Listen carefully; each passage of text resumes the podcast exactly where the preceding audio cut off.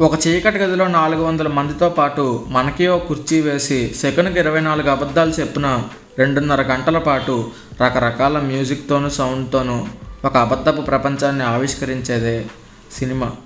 Cinema ఒక art form మాత్రమే కాదు ఆడియన్స్ని స్టడీ చేసి వాళ్ళ సెన్సిబిలిటీస్కి తగ్గట్టు వాళ్ళ మైండ్ సెట్కి తగ్గట్టు సొసైటీలో ఉండే ప్రాబ్లమ్స్ని క్వశ్చన్ చేయడంతో పాటు వాటికి అందమైన సమాధానాలు చెప్పి ఆడియన్స్ని ఆలోచింపజేసే గొప్ప సైకలాజికల్ ప్రాసెస్సే ఫిలిం మేకింగ్. సినిమా చూసేటప్పుడు మనం ఆ పాత్రలతో పాటు నవ్వుతాం ఆ పాత్రలతో పాటు ఏడుస్తాం. ఏ పాత్రకైనా అన్యాయం జరిగితే చేసిన వాడికి శిక్ష పడాలని కోరుకుంటాం. అలా సినిమా మనల్ని మనం మైమరిచిపోయేలా చేసి ఆ ప్రపంచంలోకి తీసుకెళ్ళిపోతుంది. మనకి మనం గుర్తురాం మన స్థాయి ఏంటో మన సమస్యలు ఏంటో కాసేపు మనకు గుర్తురావు. మనల్ని కాసేపు మనిషిలా ఫీల్ అయ్యేలా చేసేదే సినిమా.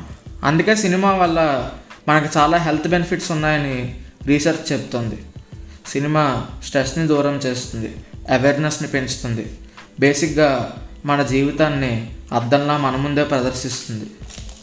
అంత గొప్ప సినిమాకి ఈ కరోనా వల్ల పెద్ద బ్రేక్ పడింది.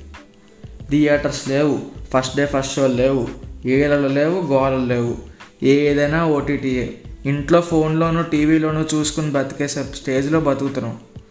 ఓటీటీ అయినా థియేటర్స్ అయినా సినిమా ఒకటే కదా అని వాదించవచ్చు cinema is a community activity.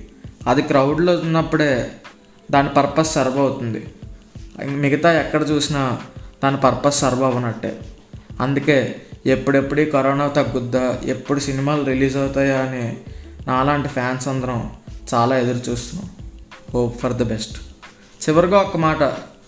మనం ఎవరినైనా సినిమాకి పిలిస్తే ఆ వ్యక్తి ముష్టి సినిమాకి మూడు గంటలు మూడు వందలు బొక్కెందుకు? అన్నాడంటే వాళ్ళకి చెప్పండి. సినిమా ముష్టిది కాదు మెడిటేషన్ అని. ఆ వ్యక్తిని కూడా తక్కువ కలిస్తే బెటర్. జై హింద్.